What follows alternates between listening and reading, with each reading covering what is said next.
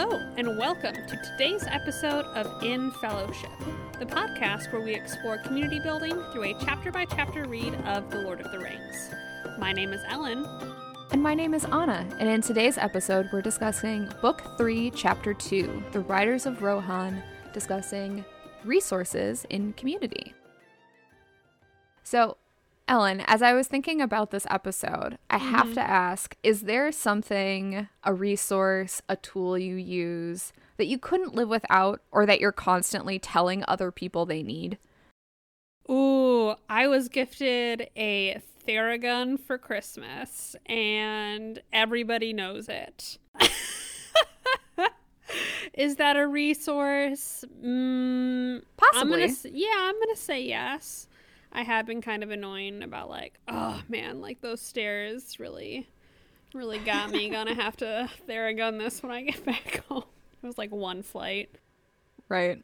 I'm also really annoying about my Kula cloth. Your Kula cloth? Yes, for those of you who sit when you pee and spend time outdoors, a Kula cloth is a technical pee cloth that is antimicrobial and it clips to the outside of your backpack. There's like a little reflective bit on it that so you can find it at night with your headlamp. And it's so cool. it comes in fun patterns. Well, I really wasn't expecting that. Those are my two shout outs. This podcast is brought to you by Theragun and Kula Cloth. All right. Well, there you have it. what about you? What what tools are you utilizing? Well, I will say that perhaps one of our most utilized gifts, and definitely a tool as well, mm-hmm. is a really lovely and well balanced knife hmm. that we use for cooking, chopping, mincing, like all of that stuff.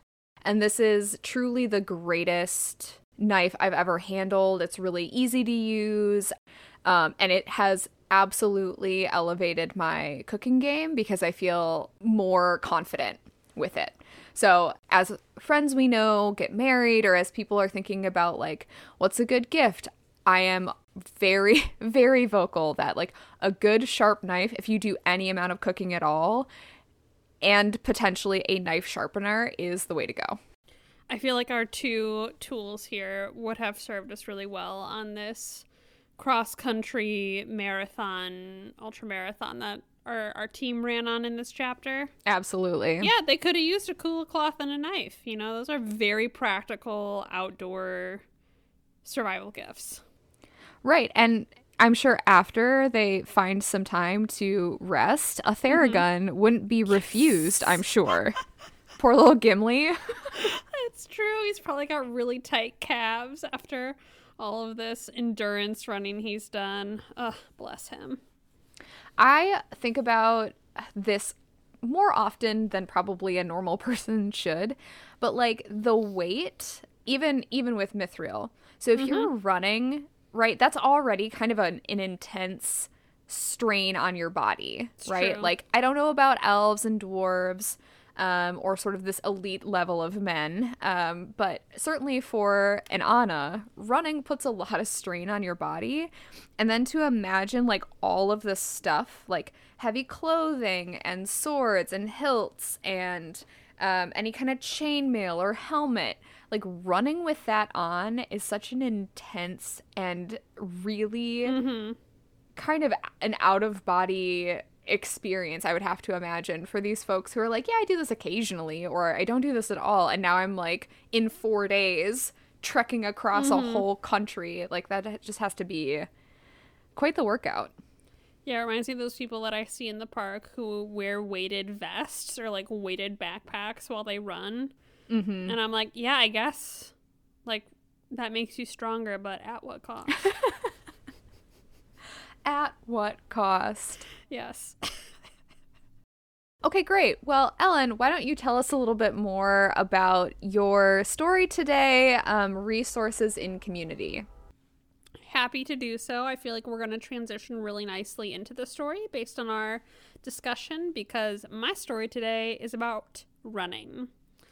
So, I am a recreational runner. Um, I started about five or six years ago. First you know, just sort of jogging around the neighborhood. And then I signed up for a 5K. It was called the Go Nuts for Donuts 5K, and you got a donut at the end. Great fun. And then I was like, ready for a 10K, signed up for that. And as I started running these longer distances, I thought it would be fun to run a half marathon. But I really I had no idea where to start with any of the training for this distance. And as I was looking online for information, I saw that the organization that was hosting the race that I had signed up for, the New York Roadrunners, had a number of upcoming free information sessions about training that, that I could just go to. So I signed up for one about how to fuel for your longer runs, which I was fascinated by because I love eating and I had no idea that I needed to be doing anything different for these longer distances. So I went to the class and it was a really it was a really nice setup. At, um, they have a run center here in the city. There was a delicious spread of food. This was pre-pandemic, so that buffet was wide open.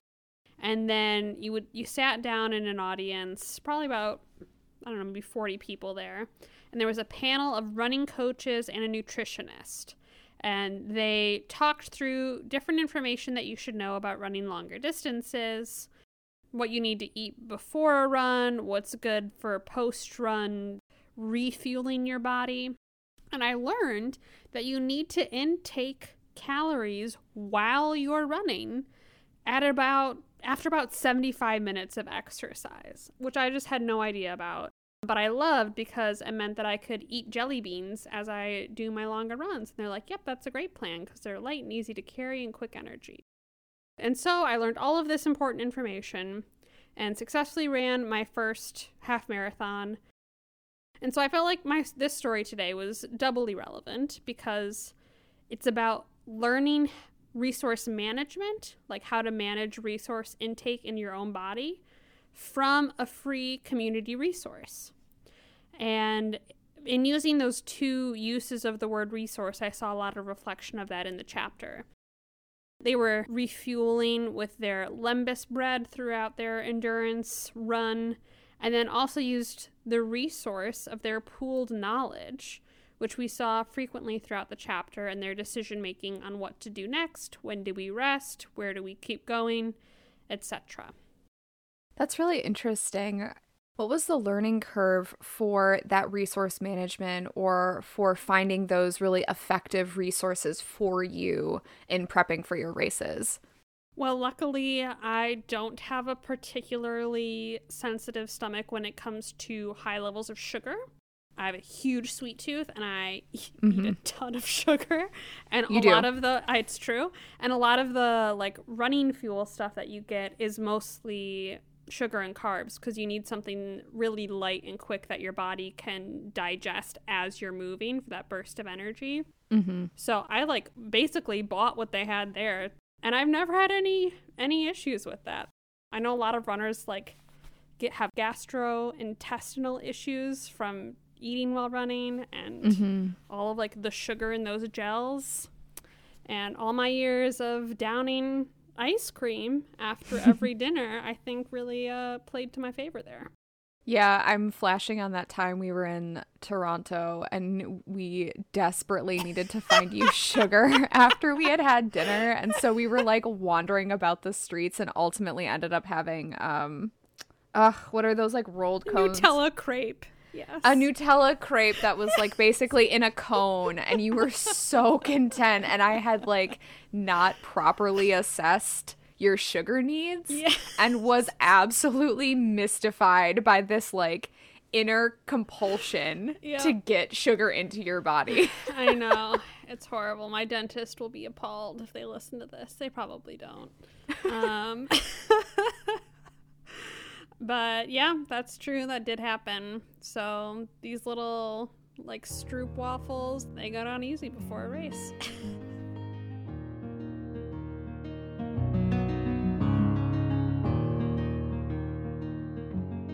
so we've discussed resources and properly resourcing. And we've hinted at the feats of endurance that our characters have had to go through this chapter. Would you like to run us through some of the main events? I would love to. There were a lot of uh, events in this chapter. It's a long one. It's a long chapter, especially compared to the first chapter in this book. So I tried to pick out the ones that I felt like were the most relevant. The most succinct summation of the events in the chapter are that Aragorn, Legolas, and Gimli are pursuing Merry and Pippin, who are being carried by orcs. And so within that theme, they are ultimately pursuing the orcs into Rohan. They come across some dead orcs, which maybe indicate conflict in the ranks, and they're learning a little bit more about this horde that's traveling with with Merry and Pippin. Pippin leaves behind like a brooch, which uh, the hunters discover, um, which is heartening them because they have some sign that Merry and Pippin are still alive. So they continue their pursuit, though they're struggling. They seem to be struggling kind of emotionally, definitely physically. They probably didn't have any stroopwafels before they left, so they're having a hard time kind of keeping up.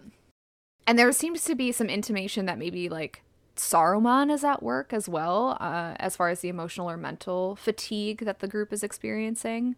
But eventually, they um, encounter the Riders of Rohan, also known as the Rohirrim, and their leader Eomer. And so then Eomer relays that his men killed the orcs but didn't encounter any hobbits. And Aragorn really recaps their journey thus far. Um, Eomer sharing some information about Rohan, um, and we learned that the king is King Theoden. Um, and there seems to be some like weird, not so cool stuff happening with King Theoden, but Eomer doesn't really get into it. Ultimately, the Rohirrim lend the company horses with the promise that they'll return them to Theoden. Aragorn, Legolas, and Gimli take those horses. They ultimately find the orcs that were killed by the Rohirrim, but not Merry and Pippin. And so the crew is now in Fangorn Forest, or kind of right on the edge there, which is like a very old, kind of well renowned, perhaps infamous forest. And so they make a fire, not with any of the living wood, and rest for the night. And as Gimli sits next to the fire and takes first watch, a gray cloaked man approaches the fire, ultimately scaring their horses away. And that's how our chapter ends. What news, father? Right. That's not quite what he says, but you tiptoed around this, but we have to talk about the naming of the the Ro the Rohirrim. Mm-hmm. We got Eothain, Eomer. They're in the Eored and they're they're riding back to King Theoden. Later mm-hmm. we'll meet Eomer. And so I was thinking what our Rohirrim names would be. and the formula that I've come up with is you just get rid of the first syllable and put an AO. So you would be Aona or mm-hmm. Aona. You know, we mm-hmm. could go either way. And then I would be Aolin. And I thought maybe we could intro- we should have introduced ourselves at the top of the of the chapter. My name is Aolin and my name is Ao Aona. I can't do it. well, I kind of like Iona because um, Iona, that's it. I think Iona is a traditional, maybe Gaelic or Gallic name, and it's spelled I O N A. Mm. So um, I'm kind of thinking of that name when I think of Aona. I just feel like it would be so confusing trying to keep all of these people straight. It's like when twins have their names are like matching just a little bit too much or everybody in the family has the same first letter. They've taken that to like the next level in this. Like the whole community yes. is all every AO word. Something. Yes. It was a lot. And I will say too that what I love about this chapter and ultimately what I love about this book is it feels a bit a bit more grandiose, a bit more theatrical yes. in scope. And so, for folks who maybe are familiar with the movies, to me, these are like the big sweeping shots of New Zealand country, right? As Orlando Bloom and Jonathan Rhys Davies are like trekking across the fields. They're taking the hobbits to Isengard. That's right. What do your elf eyes see? Um, so I just, I really enjoy the writing of this because mm-hmm. it feels so the pace feels really interesting. They're covering a lot of ground, literally. Um, we're seeing sort of a new niche group work together. So I just really enjoyed this chapter. Yeah, this chapter was a joy all around. That should be our transition then into discussing what exactly you saw for examples of today's theme. Happily, good sister. Aona! Follow me in my Aorid as we run together. So, the first place that I f- saw resources in this chapter is that moment when they've come across the, the dead orcs, Legolas, Gimli, and Aragorn. And they're like, oh, what do you think happened here? And they're using Aragorn's knowledge as a resource to, to riddle out this, this clue. Gimli says, What do you think? And Aragorn answers, I think that the enemy brought his own enemy with him. And then goes into talk about the northern orcs versus the great orcs and how there must have been some sort of dispute, and that's how it led to their death. He's just showcasing more of his knowledge here and proud of Aragorn. a question that I had, I didn't know whether to include this or not. So, a couple times in this chapter, we hear about how incredible Legolas's elf eyes are. You know, he can see mm-hmm. the Rohirrim from far away, he can see the eagle. Are innate abilities like height or keen sight a community resource? Like, would you call that a resource? I really like this question. I would say when they are utilized for a community benefit, mm-hmm. I'm inclined to call them a resource. Right in the same way that knowledge that one person holds when shared with a group can be qualified as a resource, I think inherently to say that someone is tall and thusly a resource can be a way of perhaps tokenizing or pretty reductively viewing an individual as only that trait mm-hmm. and using them only as a tool for the community. Mm-hmm. I like that. The difference between instrumentalizing somebody versus letting them come forward and, and share what they have. Right. And I think what we see is that Gimli, Aragorn, and Legolas have sort of been forged in the fire of friendship via like trauma or events and so they feel much more close knit than mm-hmm. originally leaving Rivendell and thusly I feel like they're more able to call upon each other's strengths one because they know them a bit more specifically and two because they have that trust and that bond so that it doesn't feel like, oh, I'm just using you because you're tall and you can get that thing off the top shelf, but because I recognize this is a strength of yours and it's it's critical mm-hmm. for us to continue forward. Right. I feel like that helps me understand better there what my hangups were and what I was going for. Mm. So I will include then when Legolas is using his elf eyes. I do think that, that w- that's a moment of sharing of a resource. Mm-hmm. The next one that I saw is on page 20, and this is where the lembas bread is specifically called out. Mm-hmm. They've been running, and then it says, quote, Often in their hearts they thanked the Lady of Lorien for the gift of lembas, for they could eat of it and find new strength even as they ran. So, this resource that's been given to them is literally keeping them on their feet as they embark on their wild chase. Then we skip forward a bit to when Eomer is discussing basically the state of things with the three companions. And he talks about how Gandalf arrived, said he had been a prisoner in Orthanc and had hardly escaped, and he begged for help. But Theoden would not listen to them, and he w- would not listen to him, and he went away. And then Gandalf takes the horse that's called Shadowfax most precious of all the king's steeds. And I included this because he came asking for a resource, he did not receive it, and he took it anyways. Gandalf is a bit lawless in that regard. yes, he was like, please help me. No, we can't. Fine, I'm taking the horse. And not only a horse, but I'm taking your greatest I'm taking horse. Your best horse, Lord of all horses. Right. So the next moment of resourcing I saw is when Eomer chooses differently than Theoden and does lend them horses. So that's on page 34. He lends them the horses of people who were killed in the in this orc fight and allows them to use them temporarily with the the promise that they will eventually return them. So, a follow up to that, we see them use the horses. Gimli's like, I don't want to sit on this. And Legolas is like, Come, you shall sit behind me, friend Gimli.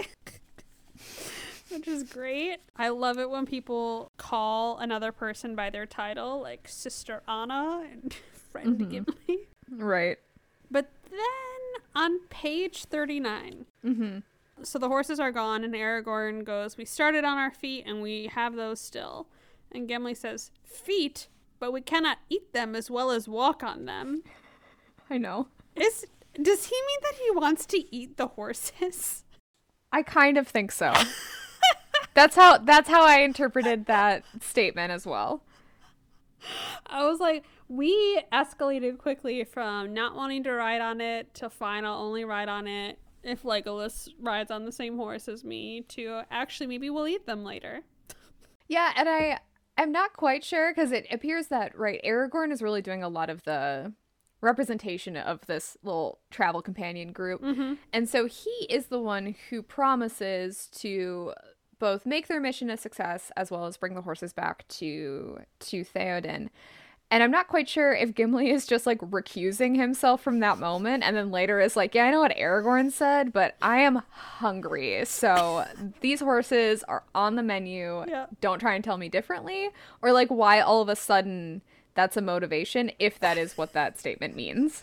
I thought I had read it wrong and I was like, oh, he's saying that you can like eat while you're on the horse. Like you can't do that while you're running, although as we've talked about, you can. And then I read it again. I was like, no, I think he means I think he means eat the horses. Well, and then this exchange is just glorious. Yep. So I'm glad that you called it out because mm-hmm. it's exactly what you said. So Gimli finishes reminiscing that he won't be able to eat this horse. He threw some fuel on the fire and slumped down beside it. And then Legolas says, only a few hours ago, you were unwilling to sit on a horse of Rohan, laughed Legolas. You will make a rider yet. I'm like, is Legolas understanding Gimli's intent? Yeah, right? It's like, ah, you'll ride it. And he's like, no, no, no. Eat it. I'm hungry. Yes. I want to put it on some lembas bread. Yep. We're going to cook it over this fire and have roast horse. Right. Very funny. I love all of their exchanges. Yeah, they're they're a treat. So the last thing I I had to call out from this chapter is another Gimli moment, of course, when they're they've left the battlefield and they're going into Fangorn to make a camp. And Aragorn is warning that we should not chop down any trees for a fire. And Gimli's like, but the Rohirrim, they did it. They made a great burning here yesterday. And Aragorn says that they were many, like it was a big group, so that's why they were able to get away with it. And Gimli says, Well, the riders have left chip and bough enough, and there is dead wood lying in plenty. So he's able to use sort of the leftover resources to, to make this fire. But I thought it was interesting that it was literally like strength in numbers, or the strength of the Rohirrim community, the strength of the Eored, that allowed them to go in and chop down the Fangorn trees in a way that these three could not. And I do think that's interesting because from what we know about Fangorn, it seems like the number of men wouldn't deter this very old, very kind of mystical forest. Mm-hmm that that seemed an interesting deterrent. Mm-hmm. Like I would otherwise have suspected that the Rohirrim would need to be like triple the size mm-hmm. that they explain uh, is traveling in this chapter because of how great Fangorn is and because of how old it is. So I kind of wonder what that threshold is that you know the number itself is enough of a protectant. Mm-hmm. They also, it says on here that they didn't stay the night, they didn't go under the trees, and they don't come here often. And those things, I think, also contributed to why they were able to, like, scoot in, chop a tree, scoot out. So those were my resource moments. Do you have any any more to add to the pile? I think the only other piece that was interesting to me from a resource standpoint is that same exchange you talked about where Gimli is not excited about riding a horse. Right. And Legolas is like, Friend Gimli. right, no worries, friend Gimli. Like, you can just hang out on my horse. And that'll be fine then. You don't need to borrow a horse or be troubled troubled by one. And then it goes on to say a smaller and lighter horse, but restive and fiery, was brought to Legolas. Arod was his name, but Legolas asked them to take off saddle and rein. I need them not, he said, and leaped lightly up, and to their wonder, Arod was tame and willing beneath him, moving here and there uh, with but a spoken word. Such was the elvish way with all good beasts. And then I was immediately like, okay, but Gimli also has to sit on yeah, this like horse. would probably would have appreciated a rein. a saddle, maybe? Yes. Something that's more than just him, like, clinging to sweet Legolas. So I thought that was an interesting, like, uh, Legolas here is making a resource decision for himself and Mm-hmm. kind of losing sight of perhaps what would be helpful for Gimli's For comfort Gimli. and safety as well. Yep, he just didn't think about it. Right. He's so merry in the book. I know, right? Legolas is just lithe and gay in like the old timey use of the word. He is a merry elf, and I I love it for him. And it's always just a bit off pace with everything else that's happening. Where he's like, ho ho, look at me and my horse skills. And it's like, look, we have still got to find our hobbit friends, and signs are pointing to that they are like not alive still. And he's like, I don't even need a saddle, friend Gimli. Come this way. Will you eat the horses? Ho ho! It's very funny to me. and it, and it um the fact that he also like sleeps with his eyes open is just like really creating quite the character aura about him. So eccentric. Just like, or like when they wake up and he's standing there singing quietly. Mm-hmm. okay, did you want to like lay down, have a rest? Nope. No, no, I'm rested, Yeah. friend Aragorn. Oh, it's so good. Orlando Bloom did not quite capture that goofy, carefree wind spirit, and I think it suits the movie that he didn't, but it would have been a blast if he had tried to lose some of the intensity.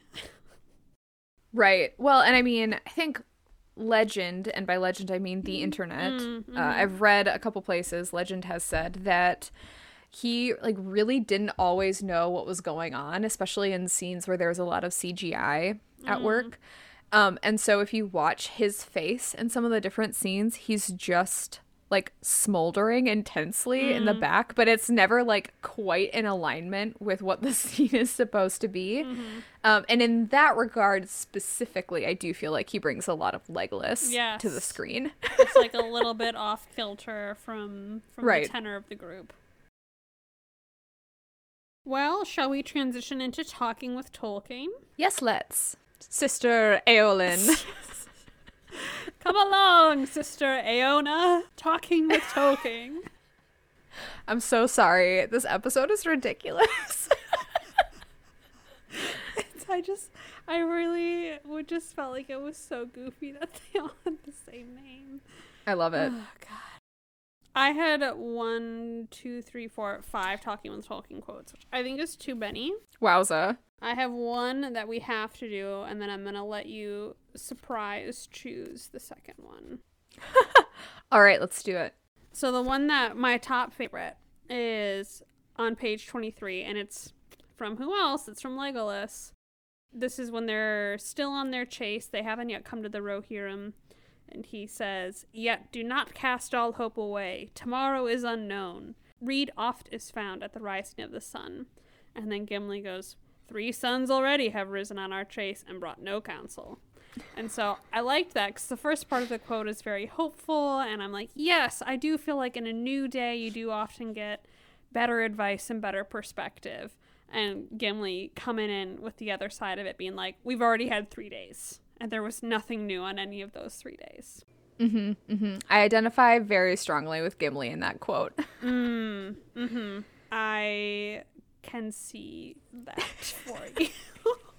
I just like I just had this conversation with some coworkers where I often am though I am joyful, I am also pragmatic often. And so especially at work, it can be a bit challenging for me to not see the problem first, but Mhm. instead see how we might resolve it, what successes we've had thus far. And so, hot on the heels of that conversation is this quote, and I feel very seen by Gimli in this Mhm. moment. Yeah, he's a little grouch McStuffins. Very pragmatic, a little bit grouchy. And they make a good team together for that reason, right? Like Yeah, Legolas is lifting us up, and Gimli is like, but like also let's keep an eye on what what's already happened so far. hmm Okay, and then for my second one, you're gonna pick. You can pick the number two, nine, three, or five. I pick nine. Oh, this is a good one.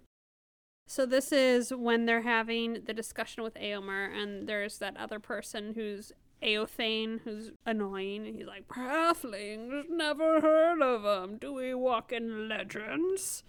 And I'm like, "Okay, we're talking about like their friends being dead. Now's not the time to be like, that's not a real thing." Right. And I love Aragorn's response to the "Do we walk in legends or on the green earth in the daylight?" Mm-hmm. He says, A man may do both, for not we, but those who come after will make the legends of our time. I like that. It felt very Hamilton to me of like, what will the legacy be? Who lives, who dies, who tells the story, what story gets told? mm-hmm. Aragorn was capturing that that sentiment there. Mm-hmm. Mm-hmm. And those are my two talking with Tolkien's. Nice. I have I have two as well, both of whom are Aragorn. Perfect. So the first is on page 30. Aragorn is explaining to Eomer that Gandalf has fallen, and Eomer is like, "That's a that's a bummer." And Aragorn basically says, "You're right, it is a bummer," and then goes on to say, "quote But when the great fall, the less must lead." Mm. Mhm. And I really liked that quote because I think we see again Aragorn's really holding himself accountable for things that are kind of outside of his control, but also is pretty accurately assessing that he has perhaps less resources than Gandalf came to this company with. Mhm. And so that may cause he he is lesser in that regard and I just like that he was very upfront like I am lesser in that regard and we still had to someone still had to lead. Something still had to get done and so I didn't let that keep me from making some of these necessary decisions. Yeah, but God, Aragorn is so hard on himself. And I'm like, you're doing fine. You're doing great. You're doing great. yeah. And then the other one that I liked was another exchange between Eomer and Aragorn. Eomer is talking about this wonderment of the change or a sequence of events that have happened to this company of three and sort of listing all of those. And he ends his bit here with, How shall a man judge what to do in such times? And Aragorn replies, As he ever has judged, said Aragorn. Good and ill have not changed since yesteryear, nor are they one thing among elves and dwarves and another among men. And I just liked that idea of like, yeah, things are challenging. Yes, there are complexities that are new to us, and especially in their situation, right? Good and bad are pretty clearly distinct, and we don't experience them kind of in a vacuum. We don't experience them totally different from from one another just because we are maybe a different race. Mm-hmm. And I like that reminder to Aragorn because I think there can be sometimes a uh, a spiraling, a tail spinning um, in moments where there does not feel to be much hope about like, ah, the situation is so overwhelming. What do we do? And you get stuck there. And Aragorn reminds us that like, yeah, but we still have to make choices, and we make choices the way that we always have, and that allows us to move forward. And that felt like a really important reminder to me. Mm-hmm. I love that one. That was one of my five. Oh, good. So I'm glad. I'm glad you you got a chance to share it then. Yay. So those were our quotes. Ellen, do you have an action item for us today? I do have an action item. So earlier when we were talking about moments of resourcing in the chapter, I read the, the quote about the lembas bread and how in their hearts they were thankful to the Lady of Lorien. And I do not support this quiet gratitude that they are practicing. And my action item is no silent gratitude. If you're feeling grateful for something in your heart, you have to say it out loud. Because nobody knows if, if you're grateful if you aren't saying it. And having a vocal moment of gratitude is as good for your own self and your own well being as it is to the person that you are being grateful for. So if you have a moment of gratitude, do not keep it in your heart. Say it out loud, share it with the people around you. I love this. And I'm going to implement it right now by saying I am really grateful that this podcast is a thing and that you were uh, kind of the mastermind behind all of it. I enjoy our conversations together and I'm feeling very grateful that we have this time, especially in a time that was particularly challenging for for folks to connect. Mm, that's so nice. I love that we we could just do the action item right there. so there's an example for you listeners. Yay. Vocal gratitude. Share your resources. Boom. Done.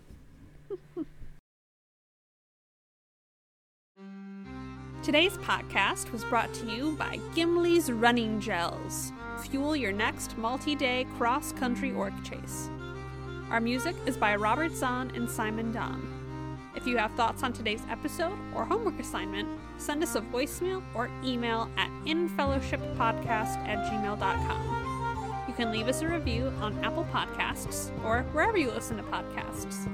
Remember to take care of your community, stay hydrated, and thank you for joining us today in fellowship.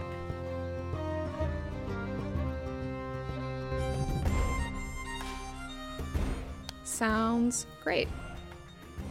Today's podcast, ooh, that was so like, let's start over on that one.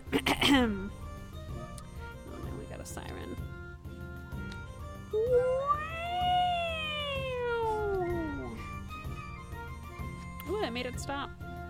A little call and repeat moment. um, can you hear it? Not really. Womp, womp, womp, womp. Okay, good. I'll... that's, that's what it's doing now. So. Womp, womp, womp, womp. yes, it's like the a high pitched version of the um, Charlie Brown adults.